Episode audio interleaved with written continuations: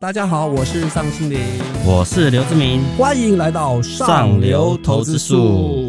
志明哥，我们今天要谈通膨解封，然后我们有两位达人要告诉我们十二档标股，在这种状况之下，我们还是有强势股的。王顺信当然大家都如果看财讯的人，大家都很熟悉他嘛，因为他之前是我们的专栏作家，对，是我们的专栏作家。那他有一个观念，我觉得可以去观察，就是说他认为，因为现在通膨这个局势啊，其实没有那么快会结束嘛，哈，所以你看现在盘面上那个电子股跌的稀花的，但是传染股是相对强势，所以说就会变成一个跷跷板嘛。那通膨传产的，它有这种低价库存的，或是在传统产业领域它有一个新的题材的部分，它就会受到资金的青睐。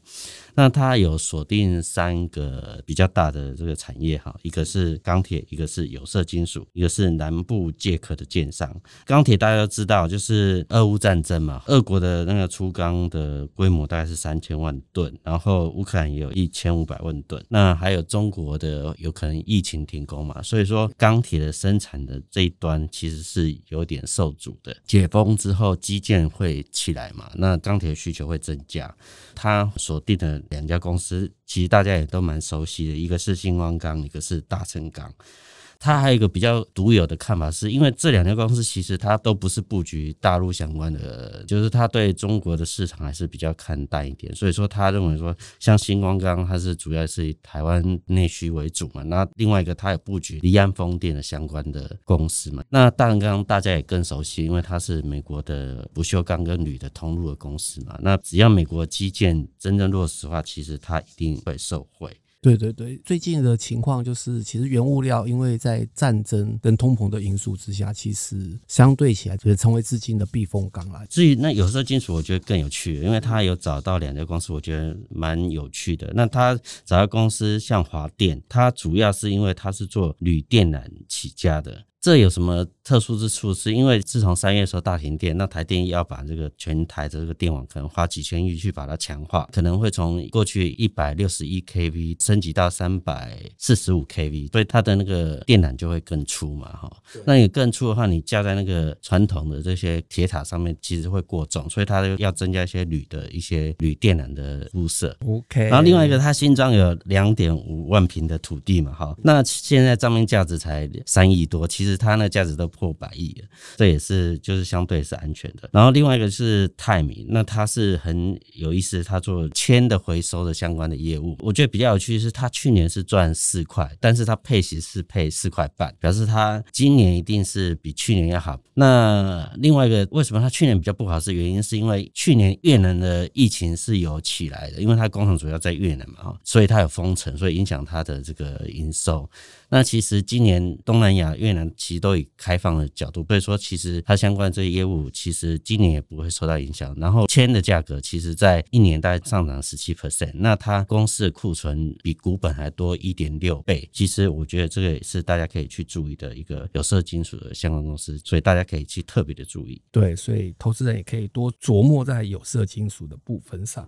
然后听说孙兴博也蛮看好南部的房市哦。大家过去对银业股可能会。会投资什么新富发啊、长虹啊、华固啊、远雄这种全国性知名度的公司，但其实。他们这些公司过去的布局主要是在北部，那他买的那个土地的价格其实蛮高，你买进来，然后又因为受害于那个建材上涨啊、工资上，其实它的利润不会比过去好。但是中南部的建商就不一样了，中南部建商因为他有挑两家公司，我觉得大家可以去注意，第一个是三地，第二个是黄龙。三地因为它是呃以前主要是做这个土地重划，所以它有很多低价土地库存，还有就是说。他以前是借壳一家公司，那可能二零一九年，那现在可能才开始做一些入账。那之前的三地的每个月营收可能是才几千块，有时候是三千，有时候是七千。但是他在四月公告一个讯息，他在桃园卖了一块两千平的土地，成交价格是四点五亿，但是他赚多少钱？四亿，他股本是七亿，所以说光这个认列的话，大概就会有大概四到五块的左右。那年底他还有一个高雄的建安。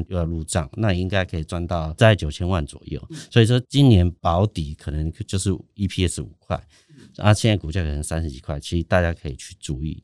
然后第二个就是黄龙，这它主要是也是借壳公司，借壳那个能提，那也是二零一五年。那它现在今年，比如说大家知道台积电在台南、高雄要设厂，所以说南部的房地产的涨幅是高于北部的涨幅很多啦。法人估今年。黄龙可能赚五块钱，那也在三，现在是股价在三十几块，其实也都是相对低档的地方，大家可以去注意的。好的，在进入我们第二个主题之前，喜欢这个节目的朋友，请记得订阅我们的频道，并开启小铃铛。听 Podcast 的朋友也别忘了给我们五颗星哦。那我们准备进入第二个主题。听说你有找到一个新的少年啊的达人，才三十岁左右而已。采访这个叫创新资本的协理，他叫江子涵，他才三十一岁，但是他的资产大概可能接近快要两千万了。他有个特点是。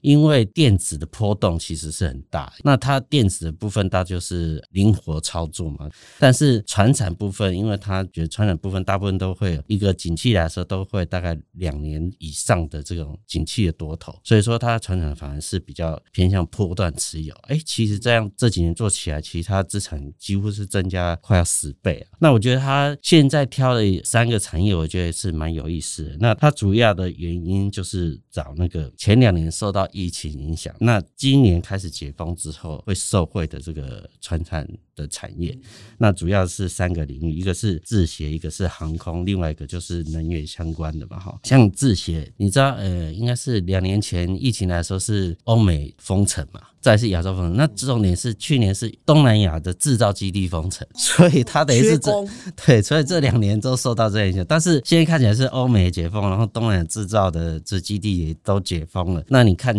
起来这个大家开始要出国旅游啊。你要自装啊，买鞋子啊，那我觉得这个领域大家可以特别注意。那注意就两家公司，一个是玉期，一个是自强。那玉期它主要是做这种户外功能鞋，然后那它今年也增加了十三个客户，其实它慢慢的往上成长的机会是蛮大的。那另外一个叫自强，它其实全球大概九千双的足球鞋，九千万双的足球鞋，它制造至少两千万双，所以我觉得。这也是慢慢可以去注意的一个领域，一个有有意思。它去年虽然不好，但是它获利还有三点四块二，还配三块半，所以其实它也算是对今年的今年的那个产业是看好的。那目前看起来都希望都回归到二零一九年，所以说那时候的 EPS 都是五六块以上，而且它第一季已经赚了一点七块，所以其实我觉得它今年挑战六块的机会是蛮大，所以大家可以可以去做。对，就是制鞋部分，对，是跟着流行走，然后还有航空嘛。但航空大家也都知道嘛，就是去年航空公司客运百分之八十都减少，但是它好像长荣航跟航期都赚钱了，没有亏亏钱。对对对对对。那今年因为有解封的题材，大家觉得说客运的部分就可以慢慢的回来。那我们看到华航也要招募机师一百五十位嘛，哈。那其实这样的这个领域，其实因为等是两年前不好嘛，现在慢慢变好，其实大家趋势还是往上啊。我觉得这也大家可以去注意。那当然，今年大家担心它油价的上涨破百元以后，可能会影响它的获利。但是目前看来油价好像有慢慢往下走的一个趋势，所以说我觉得这也是。对航空业者来讲是有利的，那重点还是解封的梦啊！哈，解封梦还没实现之前，我觉得它往上走的机会是蛮高的。对，然后还有，他也看好太阳能哦。对，因为太阳能的原因是因为也是这几年疫情嘛，所以大家比如装置的那个容量都是没有过去那么好。嗯、那现在不只是台湾追求呃绿能嘛，全世界都追求绿能。第一个是台湾的加速赶工安置太阳能，然后另外一个题材是美国现在在希望能封锁中国的太阳能的相关零组件。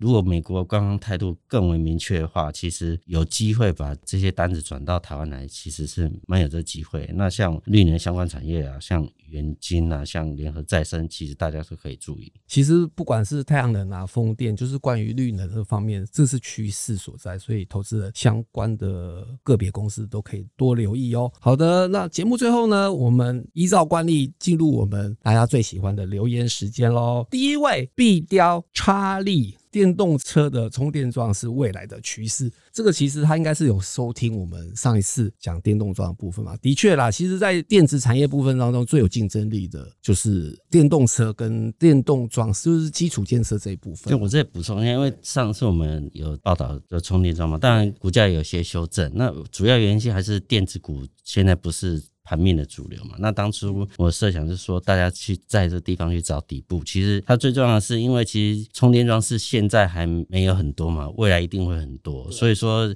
你可以在这地方去试图找出它的底部，然后慢慢慢的建立部位。其实我觉得要吃亏的机会不是那么大。对，所以这个是一定的趋势啦。然后第二个观众朋友 hold 住。他说要多一点图表比较吸引人。OK，这部分我们马上跟我们的后置帅哥美女们讲一声。然后有一个观众朋友乌桐，他说绿电中有一种叫做地热发电的，不知道我们有没有深入研究？其实这我大概有一点涉猎，因为毕竟开发像清水地热现在也有重新启动了。其实我们有丰沛的地热的潜在资源，但是你要开发其实没有那么容易的原因是它很多是在原住民的土地上面，所以说这方面像比尔盖茨基金会其实有跟台湾的一些业者合作嘛，但是它规模在上市公我知道像深威啊，像那个云豹都有想办法要做这方面的开发，但其实它相对于太阳能、相对风力发电，其实可能还要一点时间酝酿，但我们以后会慢慢的去做一些介绍。接下来有一个听众朋友叫做政令，停车位都没有一比一了，充电设备嗯要一比一，他应该是说呃停车位都没有一比一，那充电设备怎么可能会一比一？当然，如果以后自驾世界的话，可能就不需要。但是如果你是先，因为充电桩有很多种规模，一个是家用充电桩，等于是你自己家里就可以充了嘛，哈。那有些是快速充电桩，那是蛮贵。所以说，其实你电动车普及之后，你自己有一台电动车，自己有一台家用充电桩，是几乎是一定其实长线来看，你只要你要买电动车，装一个家用充电桩，绝对是个趋势啊。然后我们再来看一下另外一个听众朋友，叫做林清柱。他说：“请帮忙分析零零九零零，哎，这一档好像是富邦特选高股息三十，就是高股息股了。我讲一下好了，就是因为现在是因为，呃，美国要升息嘛，利率走高，所以许多资金都跑到高值利率股部分。然后台湾其实这一年来，那个不只是这一档 ETF 啊，就是很多档高股息的 ETF 最近都特别的火热，规模度都暴增。所以其实，在升息的阶段当中，其实高股息的 ETF 是相当迷人的。好的，那我们下一个听众朋友叫做叶家宝，讲未来的趋势，太阳能，相信没有一个人不知道元晶的。想要了解他投信法人的筹码，散户最高杀低不是没有理由的。所以茂迪未来的股价会比元晶贵，不相信等着看吧。意思就是比较看好茂迪比。元晶好了，然后他也相信太阳能是未来的趋势，股价会上涨。其实这部分就是太阳能，我也觉得是个很重要的趋势了。但是个股的部分，我觉得研究方向会各有喜好，会不同，所以我是觉得都不错啦。这样子，好的，大家就是这样子哦。只要你们留言给我们，我就会念出来。今天就聊到这里。对于上一集的内容有兴趣的朋友，也欢迎记得购买我们财讯六百五十八期杂志。上流投资术，我们下次见，拜拜，拜拜。